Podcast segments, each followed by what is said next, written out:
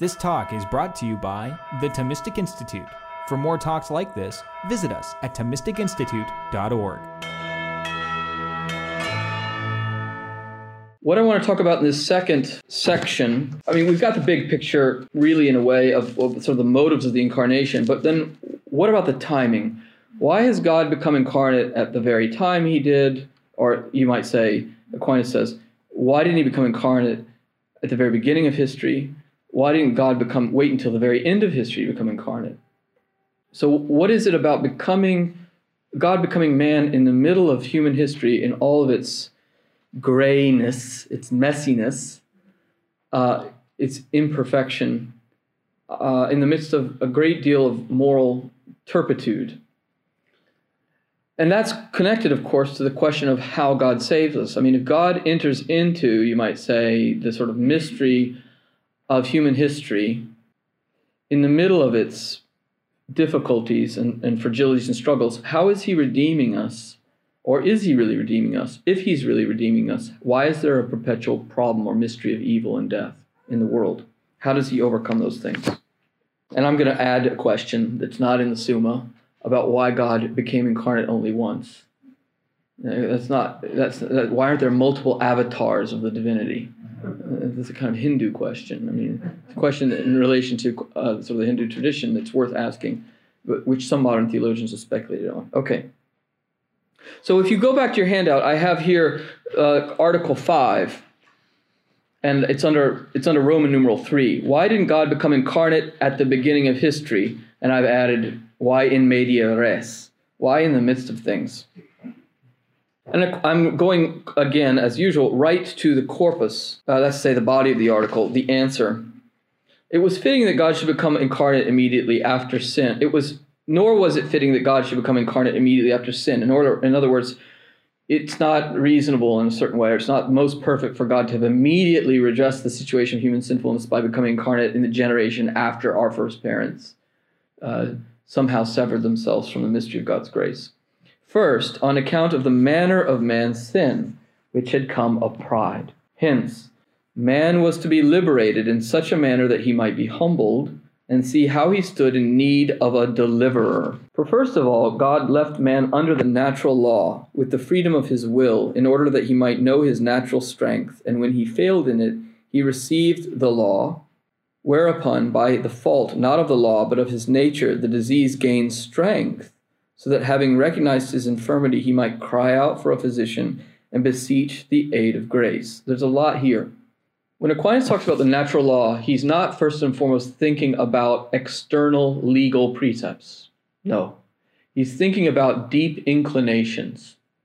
I mean, Aquinas has this place where he says the deepest inclinations in us are the inclination to preserve and safeguard human life, to live in community and seek friendship, and to seek the ultimate truth about reality, including the truth about God. So these are, in some way, inalienable features of human existence. He says be, human beings cannot not want to be happy. They can do incredibly ridiculous things in order to try to con- convincing themselves that this is the way to be happy. And if they don't find happiness, they can try to end their own lives as a, as a, as a remedy to relieve, relieve themselves from the burden of unhappiness but that is the drive for happiness is at the core of the human being and it's inalienable. And it filters out through the desire to preserve our own life to preserve ourselves from pain to advance in what's good for our own natural kind and to form bonds of friendship to live in community and dependence upon one another. We we can't really be happy without friends and without healthy some kind of healthy relationships with other people. And there's vast webs of interdependence that grow up from that through family life through society through work and education. And he says ultimately we have a natural desire to want to know what it's all about. The search for wisdom, the search for explanation drives the human intellect. So that whether we end up mistakenly thinking that atheism is the answer to what it's all about, that there is no no explanation other than material causes and physical things, or whether we have mistaken views about the deity, the truth of the matter is we are always asking why questions, or at least we're able always, we're always able to ask why questions. Okay, so that's the natural law. And the thing is, in the midst of all that, we do gain sparks of insight into moral truth. I mean, even the most, the person most bereft of moral compass or moral orientation has some capacity to grasp the good and to avoid evil. It's really hard to be consistently evil about everything. So, I mean, we, we can make big mistakes about some things. It's very hard to, to always make big mistakes about everything. There's like deeply ingrained patterns in us so that even people who might tell a big lie might come back and think about it afterwards and think that they have a remorse of the conscience. And the life of virtues and vices, life of virtues is to ward off vices and to become more stable and fixed in the good, like thinking, you know, I told that big lie, I have remorse of conscience. I think I should try to build up a habit of always being truthful in all circumstances, even when it's a little awkward socially. Because I don't really want to get caught in that kind of behavior pattern again. So I'm going to try to build up the habit of being a truth teller. That doesn't mean all truth is good to say, but it means that when I do say things, I'm going to try to say things that are true. Right? So you can go from basic inclinations to kind of sparks of moral insight to building up virtues. But when you live life historically in real time, you, re- you realize how frail that is in yourself and other people. And that's often even with baptism. So his claim is that uh, after the fall, it's not that God left the human race to itself. He did give, Aquinas thinks God gave grace from the beginning to all human beings, initiatives of grace, but that he also left human beings, uh, he let them experience their poverty because the original sin is a sin of pride. The human race has a deep inclination towards pride. All of us have a deep inclination towards pride to not want to have to depend upon God, to admit moral um, our moral faults, to accept our dependency upon other people, and our need to grow in understanding. Often when we're confused, and we are often confused, and in moral strength when we're weak, and we are often weak. So the experience, you know, this idea is that it's not just that you let one individual, you know, the, the, the direct descendants of the first parents learn their fragilities. It's that you let a human civilization grow up where the human race knows that it's poor and weak. And Augustine doesn't think God's a sadist at all in this. He thinks God's, oh, Aquinas thinks God's very merciful in doing this because he says letting human beings, he says elsewhere, letting human beings experience the frailty of their moral state and even the mortality of death allows them to uh, find God. If God had left us strong, then we would feel that we could live our life forever without God. And living your life forever without God is a state we call hell. It could begin already in this life by rupturing with God definitively. So the letting us experience the limits of our nature is not willing us to be miserable. It's letting us go off and be ourselves without God long enough to realize it's not working out. All right, so that's the kind of big idea. Now, this is also true, of course, often in our own lives individually, that there's a kind of economy of mercy where God, if we decide we want to have nothing to do with the mystery of Christ, we find out through hitting the hard corners of reality that it has its sharp edges, and uh, we acquire you know knowledge of our own limitation and misery. But you know the good news is in this way of thinking that there's a time, there's a time of redemption, and we will come to that time, or we can come to that time with God.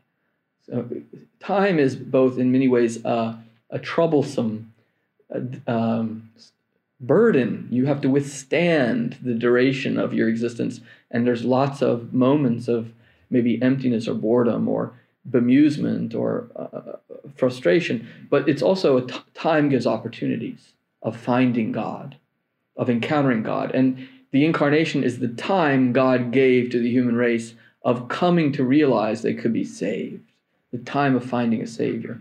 Okay, so that's it's an argument from fittingness. It's not saying he couldn't have become incarnate right away. He could have become incarnate right away, but there's a kind of way that God uses human history and human time in our own lives individually and collectively as a whole human race. So we look out across the broad expanse of history and we say, well, Christ is a pretty good option.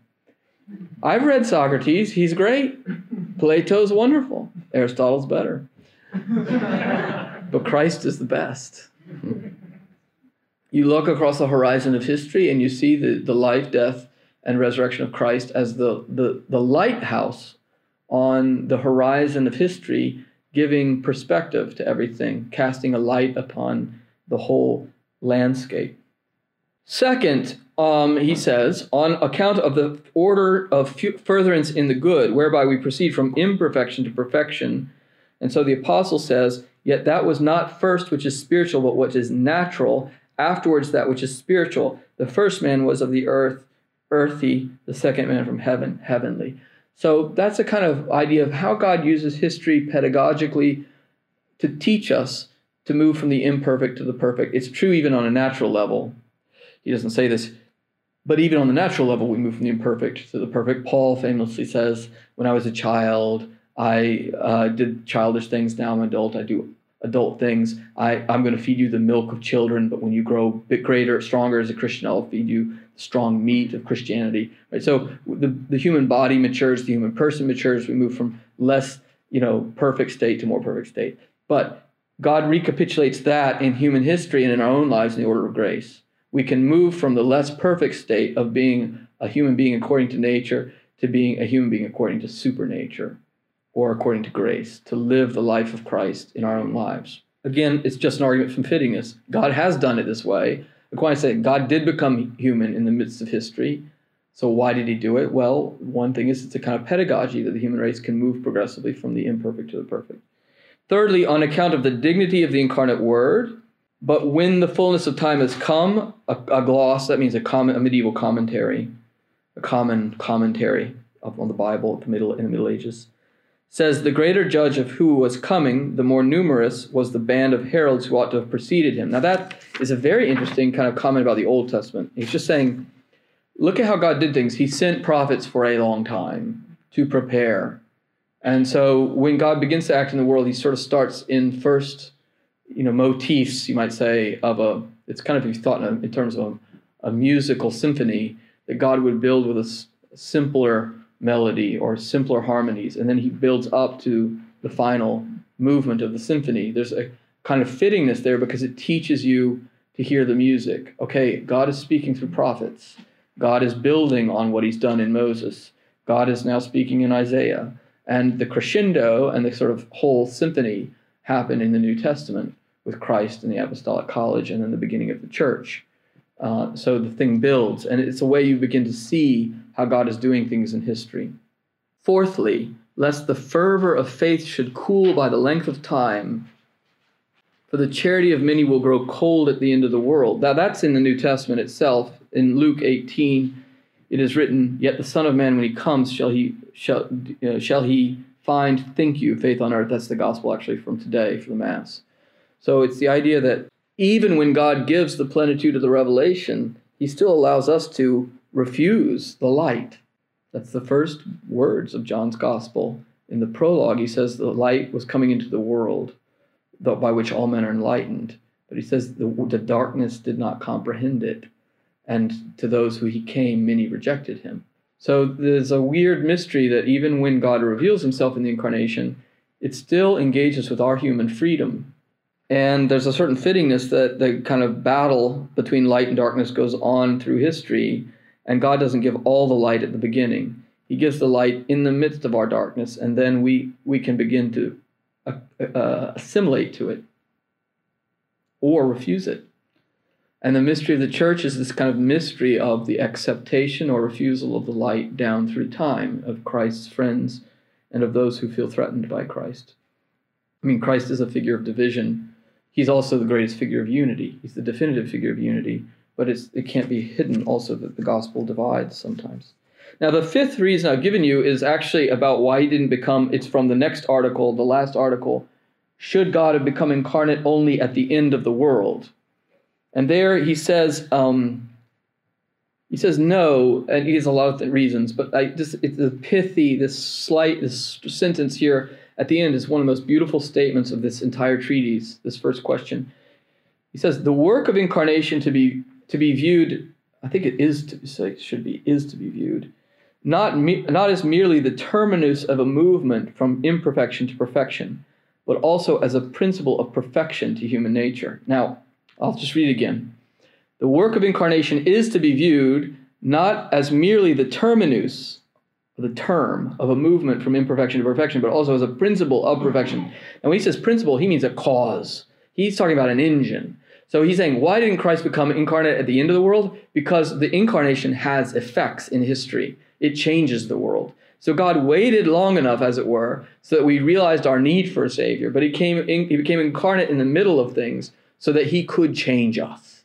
There is a principle of perfection at work in the world, and that principle of perfection is Christ, incarnate, uh, crucified, and raised from the dead. And so the Christ acts in the world, in the church, in the sacraments to perfect the lives of the saints and to render uh, new life possible for the human race. That's a beautiful little phrase there. He became human to be a principle of perfection to human nature. Right? So it's to give us on the great horizon of history this sort of anchor of hope that God has sort of uh, uh, taken territory uh, and and started to expand his his kingdom. This is a great image that C.S. Lewis used when he was giving the lectures that became mere Christianity in the in the ambiance of the Second World War, where he talked about the incarnation as the beachhead of God landing on Normandy and and expanding. You know, so it's this idea that you know we're not really in tune with God, but He's come He's come among us in a certain way to conquer us, to conquer the territory and uh, the, the incarnation happens in the middle of time as this first beachhead of the church coming out to expand the kingdom of Christ among human beings. It's an interesting image. Okay, admittedly, very British. Why did God not become incarnate multiple on multiple occasions? That would be convenient, right? I mean, there would be a Jesus in every age. Well, he'd have a different name, and we would meet him on the street there would be a lot of crucifixions of God. Now, that's not a question Aquinas. Actually, the, Aquinas, the question Aquinas asks is could God have done it? He does think that if the Son of God became incarnate multiple times, that each of those individual human natures would have been the same person. Right? So you'd have three people, for example, and they would all be the one person of the Son made man. That's very unfitting. That's weird he thinks God could have done it, but it just make it so right away. Actually, there you do have one of the that's the seed of one of the modern answers to this question. This is treated by, among others, Charles Journet in the 20th century. And uh, Charles Journet was a Swiss cardinal, great Catholic theologian and a Thomist. And um, Journet says uh, it's got to do with knowing the unique identity of God. God became human only once so that we would know the one God who there is in the most effective means possible. If God had become incarnate multiple times, we would be able to envisage God, as it were, under different faces, and you could imagine the the rivals of uh, explan- rival explanations. Well, no, I mean, I think he's I think he's the incarnate God. No, I think he's the incarnate Lord. Yeah, and you you can create a kind of um, I mean, it's an argument from fittingness because God could, I suppose, give you the grace to make people clear on this. But the danger is that you get a kind of implicit polytheism. If there's only one God and God becomes incarnate once, then the one incarnation allows you best to know who the one God is. And so it's a sort of fittingness to the one God becoming incarnate once. That's sort of Journet's argument. Uh, it's interesting. I've talked to missionaries in India who said that you know they'll talk about the incarnation and very pious and devout Hindus will say to them, you know, but we have many incarnations. I mean, I have no problem saying that Jesus is an incarnation of God, but we have many manifestations of God. Why do you want to be so limiting? You know? And it, it makes sense in a certain way. It's sometimes called by modern theologians the scandal of particularity. That it's scandalous that God has chosen one people in particular to be his chosen people, that's to say Israel, and that he should be, choose to become this one human being, Christ. But the scandal of particularity also is part of the true Christian universality. When you have multiple Savior figures, what you get is clanic polarities of salvation. I'm from this place. We get saved by that God. You're from that place. You get saved by that God. But strangely, Judaism through Catholicism gives us the idea that God has taken on this particular pathway into the world in Christ through the Israelite prophets and in Christ, so that all of humanity can be reconciled universally in the one saving truths of God. You know, so that Catholicity, Catholic in Greek means universal. The universality of Christ is connected to the scandal of particularity. It's the most universal religion, and it's the most incarnate, particularist understanding of religion. God only became this one person, this one human being, born of this one mother. But these, this person, Christ, has relevance as Savior for all human beings. This has also to do with the unity of the Catholic Church, that the unicity of the religion founded by Christ is a remedy to the fragmentation of human division, human uh, religious confusion. If you look at human history, there's deep confusion in human religion. I mean, there are a lot of barbar. There are a lot of beautiful things in, in non-Catholic religions and things that we can learn from and engage with. But there's also been a lot of religious barbarism. Of course, the Catholic Church has not been freed from religious barbarism. But the idea that uh, is is that sometimes the, the, the barbarism gets into the principles of the religion itself. I'm thinking of things like human sacrifice, which has been a predominant uh, practice in, in a lot of archaic religions. It's gone now from the world, by and large, but it's gone now from the world by and large because of Christian missionaries, among other things. Now, that's not a very politically correct thing to say today, but it doesn't mean that it's false. So, I mean, Christ has in many ways purified and elevated human religion. And it's just last argument is from the unity of the human race. I mean, it, it, it's a way in which Christ, being the, sometimes the theologians call him the omega point, the final, that's like in Greek letters. Alpha is the first letter, omega is the final letter. And Christ says in the book of Revelation, I am the Alpha and the Omega. I'm the first and the last. I was dead and I am now alive. And because he is in the resurrection, the final point of the resurrections are kind of anticipation of the of the end of creation, of the sort of final purpose of creation. That God is going to redeem the world in the resurrection from the dead. If Christ is truly risen from the dead, then he's the beginning of the new creation. And in that sense, he gives perspective to the human race in a way that one man alone does, one person alone. Actually, the resurrection of the Virgin Mary, her bodily assumption into heaven, makes her also the new Eve. So you have the new Adam and the new Eve who are this kind of embodiment of this new creation. Okay, how does the incarnation relate to the mystery of the atonement? We have alluded to this, but now I want to tackle it a little bit more directly. I mean, I can't. There's a there's a lot in Aquinas on this subject matter. I think I gave you yes, I gave you the third objection so what I did here on, in, the, in your text, do you have see objection three there? Yeah. What I did in this text is I gave you one of the objections. Then I gave you the sed contra, where he uses the argument from authority. Then I gave you the body of the argument, and then I gave you the response to that one objection. Whether he asks in question, this is we're now we've moved to the question forty six of the of this treatise on the uh, on Christ, and this is about Christ's sufferings in the Passion. The, the larger question is about what Christ underwent in the Passion. And he asked this he asked this question whether it was necessary for Christ to suffer for the deliverance of the human race. So you see how it's connected to the incarnation. Did God have to become incarnate? Well, kind of, not totally. It was highly fitting. Does he need to suffer? No, but it's going to be very fitting that he does. Like how is the suffering of Christ in the incarnation, in the in the in the passion related to our redemption? So there's an objection here that's helpful. It's written in the Psalm. All the ways of the Lord are mercy and truth but it does not seem necessary that he should suffer on the part of divine mercy, which, it, it, which as it bestows gifts freely, so it appears to condone debts without satisfaction. I mean, God, this is the objection that the gentleman uh, was, was posing in the last question answer series. Uh, basically, look, God's merciful. He doesn't need to ask Christ to suffer on our behalf. Yes, right.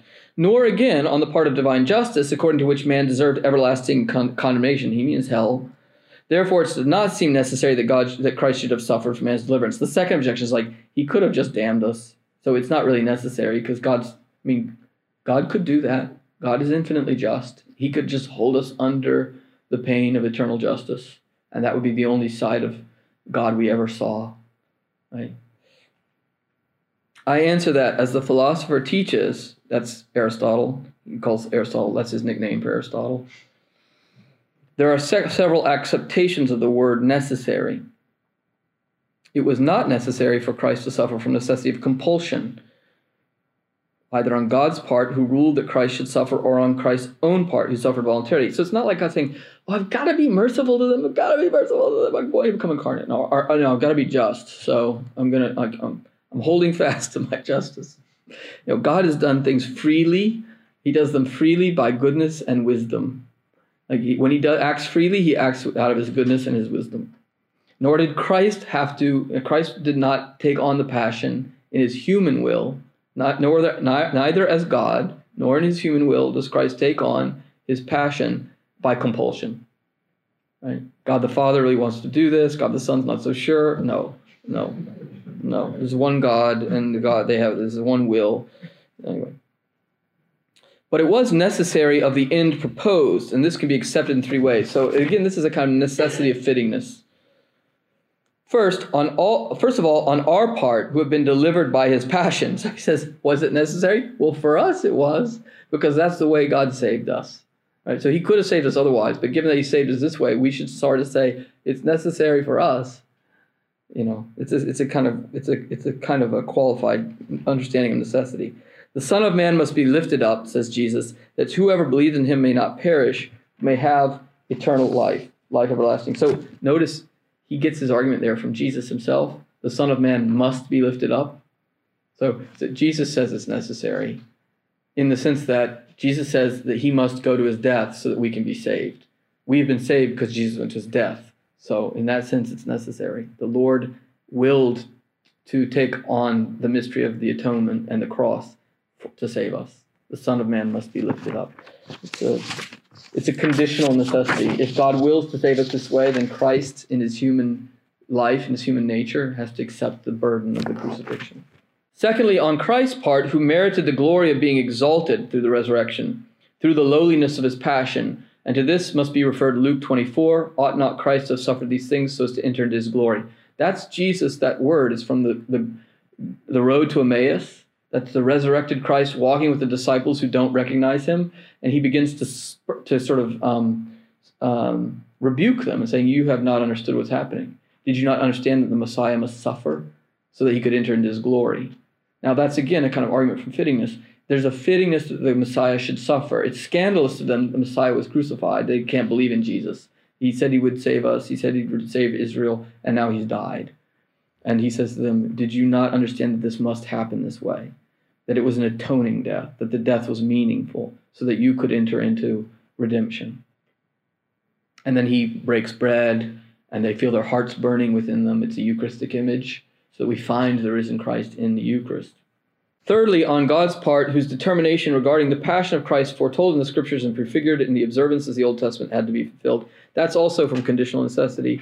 God has already started down the road of the atonement uh, early from early on in the covenant with the people of Israel. So already in the mystery of Abraham and Isaac, in the mystery of the sacrifices of the Mosaic law, you have prefigurations of the one saving uh, death of Christ. So, that, given that he'd already started down this road of redeeming us in this way, then he's committed to it, so to speak. Once he makes promises to Israel, he's going to fulfill those promises. Once he promises to redeem the human race, he's going to redeem the human race. And again, he, he, what he's doing, he's making sense of Jesus' own words. When Christ talks about this necessity of suffering his passion, He's saying he's, he's do, he must suffer to merit our salvation. He must suffer in order to give us eternal life. He must suffer in order to fulfill the Old Testament teachings. Uh, so it's a kind of internal, a necessity internal, you might say, to a divine logic or divine wisdom that God has decided to redeem us in a certain way. And once he commits to that, he follows through on it. And there's a certain beauty in it. It's a beauty of Christ's lowliness and it's a beauty of Christ's uh, exaltation. God decided in the, in the in the mystery of His own crucifixion, God willed to to enter into our human lowliness in solidarity with us in death, and even to suffer uh, at the hands of, of human beings and sinners, so that He could uh, be exalted and become the principle of our salvation. It's kind of what I was going back to earlier with Julian Norwich. God decided to enter into what was the worst of situations that we could do in order to bring about the best possible good to bless us. And once he entered into this, you might say, beautiful logic of salvation, he's committed to it, and Christ is committed to it, and you see it in Christ's own words in the Gospels. Now, he replies to the third objection, and this is a very interesting and beautiful teaching that I alluded to in the answers to last session, the questions in last session. that man should be delivered by Christ's passion was in keeping with both his mercy and his justice. Okay, so that God should become incarnate and that God should redeem us through the passion of Christ is both merciful and just. It's in keeping with his justice because by his passion, Christ made satisfaction or atonement for the sin of the human race. And so man was set free by Christ's justice. And so God became our brother in our human life so that we could become his brother in the life of grace, so that we could profit from what Christ has done and be joined to him in his charity, in his obedience, in his love, uh, and in his mercy, so that we as Christians might belong to Christ in his grace and partake of his victory.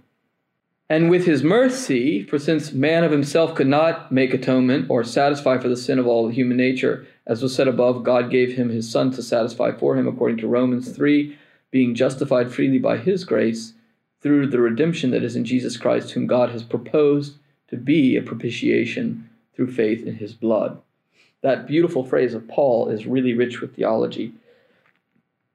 Propitiation means a kind of intercessor or one who offers what is required to God.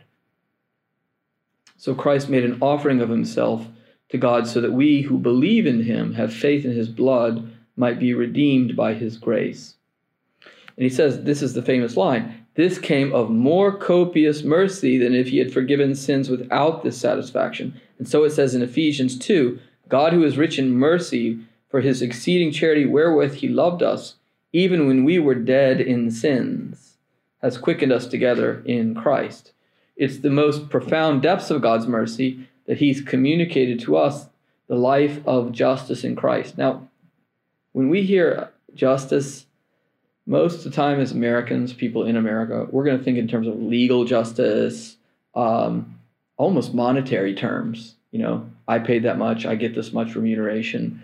Um, maybe in terms of the equal human rights. Okay, I deserve this, he deserves that, she deserves this, he deserves that. And those are those are instances of justice.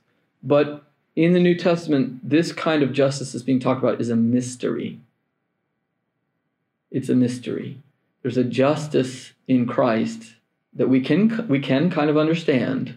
It's a, but it's a mystery of um, being. It's something like the justice that's present in friendship. Aristotle says you can be just towards other people without being their friends, but you cannot be friends with someone without being just toward them. So justice is a condition for friendship, and justice finds its perfection in friendship. So, like if I'm friends with someone, but they keep I don't know what stealing my my stealing food out of my refrigerator. I don't know what it is people do to each other. You know that could upset you. Um, borrowing money from me they don't pay, or in the Dominican order, especially grievous, most terrible injustice: borrowing books you don't give back. that is a terrible injustice. You can't be friends with those people. if they're your friends, if you loan them the books, they bring them back in justice, right? Uh, otherwise, you have to live in continual mercy towards those people. Mm. anyway, so the idea is that you know we it's we can live. How do we live in friendship with God best? Not only through ju- through sheer mercy, but it's a greater mercy when God gives us the justice in Christ, the grace in Christ, this mystery of restoration of our dignity and grace that we can live in friendship with God. I mean, that's what it's really about in the end. The atonement is about restoring our friendship with God. Okay, I'm going to finish with this last article. This is from the question on baptism, uh, whether baptism should remedy all the ills of this life. And I'm putting this here at the end to ask why does moral and physical evil exist in the world after the incarnation? This is the magic wand objection. I'm very happy, oh, oh God, I'm very happy you became human. I'm very happy you want to give me eternal life. I'm very happy that you are interested in, in curing all the remedies and ills of this life. However, I would just like to ask you to do it all immediately, that I not have to live in the obscurity of faith, suffer at all in this world, or, uh, be subject to any doubts about your provident goodness and the fact that you're going to overcome all the terrible, wicked ills that are subject that the world is subject to, and that in fact I'm contributing to daily, by, in small and large ways. Right? That's it's basically that objection which is the most important, you know, kind of, that is a, you know, it's a very serious one. Okay. And Aquinas' answer is going to be, well, there's a mystery of part of cooperation. You cooperate. The atonement, the incarnation, the atonement are also about us living with Christ in the midst of human suffering. And he who is crucified will give us the strength or you know to endure conformity to the cross in view of conformity to the resurrection. So this is the part where the fact that we have sinned collectively as a human race and individually as individual persons meet, does not mean we get off the hook.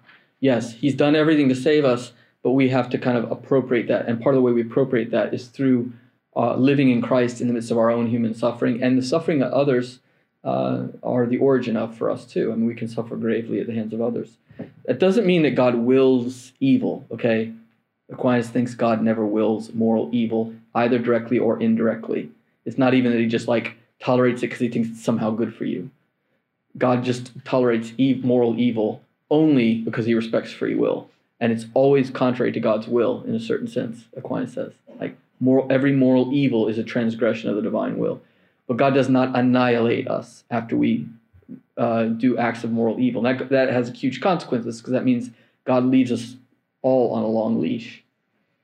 Right? If you have free will and God respects your free will, then He'll allow us to do every evil of which free will is capable. And if you look at the history of human nature, it's a history of human beings in many ways doing all the evils they're capable of. Right? So, I mean, God respects human freedom and he allows human beings to do great evil. He will remedy all that either by mercy or by justice, but he is not causing it or willing it. That's very important to say as a preface. So, in the midst of that, he says, I answer that baptism has the power to take away the penalties. When he says penalties, it's a word in Latin, poenae, the sufferings. It means sufferings, it can mean punishments. It, it, it doesn't have to mean things that, it doesn't mean God penalizing us. It means, or at least not primarily, it means primarily the things we've done to ourselves through sin, starting from the original sin of Adam the, the fallen world. Like God doesn't take away all the sufferings of this of the fallen world. The baptism does not take away all the fault, the penalty, the, sufferings, the, the the fallen character of the present life. Yet it does. It sorry. It, has, it says baptism does have the power to take them away, but it does not take them away during the present life. But by its power, they will be taken away from the just in the resurrection when the mortal puts on immortality. And he said, Now that's reasonable. He say, No, it's not reasonable. I want you to take them all away right now. Uh, I don't like this uh, deferring everything to life after death. That just sounds too, it's not good enough and it's too good to be true. And okay. He's going to say, okay, but it is actually reasonable. First, because by baptism, man is incorporated into Christ and is made his member. He's made a member of the mystical body of the church. Consequently, it is fitting that what takes place in the head should be take place also in the member of the body incorporated. Now, from the very beginning of his conception, Christ was full of grace and truth, yet he had a body capable of suffering, which through his passion and death was raised up to a life of glory in the resurrection. Wherefore, a Christian receives grace in baptism as to his soul, but he retains a body subject to suffering, so that he may suffer for Christ therein, yet at length he will be raised up to a life of impassibility. Impassibility means freedom from suffering. This is a very deep statement. What he's saying is the grace of Christ is given to you primarily in the spiritual faculties of the soul, in your intellect and will. The primary way you participate already in redemption is through knowledge and love. Knowledge of Christ and the Father and the Holy Spirit, love of Christ and the Father and the Holy Spirit, love of your neighbor in Christ. And you live that in the midst of a body of suffering, which means also a psychology, sensate emotional psychology, which is largely of our animal nature. It's good, but it's part of the animal in us your bo- animal body, uh, your psych with the psyche, with the temperament you have, whether it's ecstatic or melancholic whatever it is. You live out the mystery of your love for Christ and your knowledge of Christ in that human body, which is subject to death. Why? Well, because this is the time to choose love. This is the time to choose the truth. That's why the martyr is, in a way, the epitome of the Christian. The martyr bears witness to the truth of Christ in his or her mortal body unto death. And in a certain way, our time in this life is a time of conformity to the passion of Christ. Not just of external conformity, but of the it's the deeper conformity is to use the, the sufferings that we are inevitably exposed to and the opportunities to remedy the sufferings of others and to serve others as opportunities to grow vitally in charity. The project of this life in Christ, because of the incarnation and the redemption, is the project of growing in the knowledge and love of God and neighbor. It's the, life of grace has a vitality to it. It's not just a once and for all thing. It's a living seed. It's a principle of eternal life in us, and the seed grows. And when we cooperate with Christ in charity and in truth in the course of our lives, we can grow in charity. And if we do that in the midst of a world of suffering and death, we actually have an almost infinite number of opportunities to live out the mercy, the charity, and the truth of Christ in the midst of a world of suffering, and to become agents of Christ to remedy the sufferings of others, to bring them before God in prayer, to worship God in life and in death, and to become witnesses and martyrs of Christ in the midst of the world of suffering that we live in. So it's a cross shaped redemption. We are being saved in our minds and hearts, and we are being saved in the midst of bodies subject to suffering. But it's also a salvation that's a living principle in us where we can give ourselves and grow in Christ daily. And he says, hence, the apostle says, that he that raised up Jesus from the dead shall quicken or enliven us also our mortal bodies because of the spirit that dwells in us. Like the body will be raised and glorified in the general resurrection. That's a Christian belief. But in this life, it's through mystery of conformity to crucifixion that we proportion ourselves, already ourselves for the life of resurrection. We are conformed to the death and the resurrection of Christ. He says, secondly, it's suitable for our spiritual training, namely in order that by fighting against concupiscence, that's an old fashioned, it's, a, it's an important word, but it's an old fashioned uh, medieval word for like not just lust, but possessiveness, kind of the the desires of, uh, of, of sensual possessiveness of the body, and other defects to which he is subject, man may receive a crown of victory. Aquinas says it's harder for us to be chaste than it would have been had we never fallen because of the wounds of original sin. But it's more meritorious for us to be chaste uh, than it would have been for Adam and Eve had they never sinned. So he says the, the struggle with our human sexuality in this world, which I don't know if anyone's told you, but there's a lot of people who have struggles with like being chastity. There's some issues there with our human race. So, uh, you know, grace helps us a great deal. Reg- regular sacramental confession helps us a great deal make progress.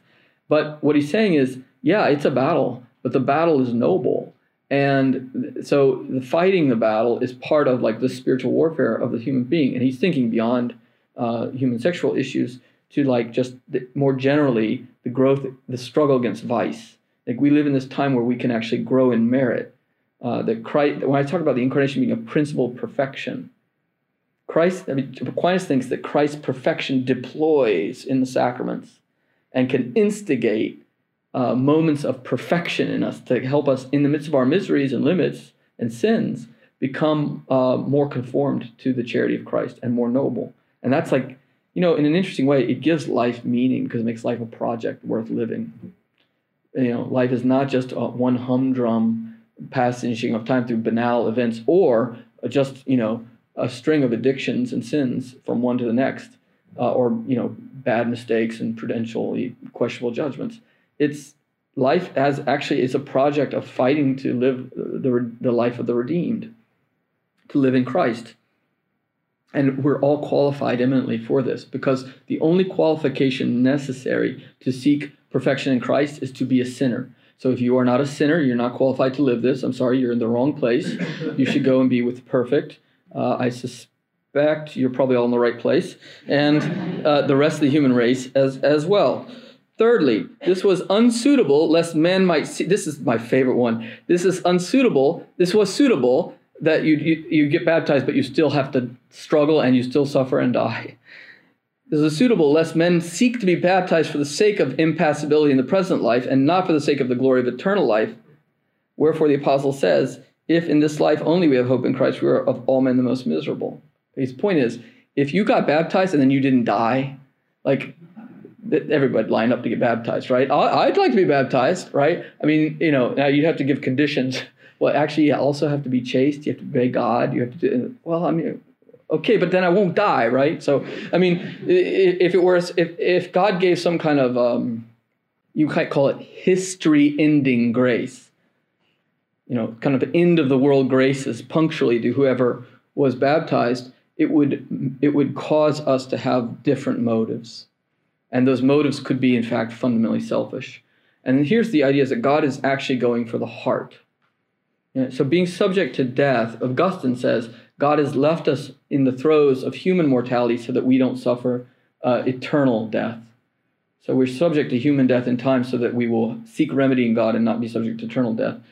And Pascal says God has given enough light to every man that each one shall be without excuse, but he leaves enough obscurity in the life of each man that we must choose freely to love. So that's this idea that, you know, there's a kind of a discernment being made in the life of each of us to seek the truth and try to find the truth and live in the truth freely and so baptism doesn't do something magical. It gives people the strength to bear witness to Christ and to become, you might say, truth bearers in the world. But the decision to be baptized, the decision to live for Christ even unto death, the decision to bear witness to Christ even unto death, is a decision made in freedom. And so it's made in the, you might call it still in the obscurity of faith, the, the non evidence of faith. God likes the obscurity of faith much more than we do because it tests the mettle of our hearts and it purifies our hearts and it makes it's a way in which God teaches us to serve Him freely and not to serve Him out of um, uh, mixed motives of, of of gain or you know through manipulative practices of trying to get something from Him. It it, it causes us to serve Him in absolute sincerity of heart.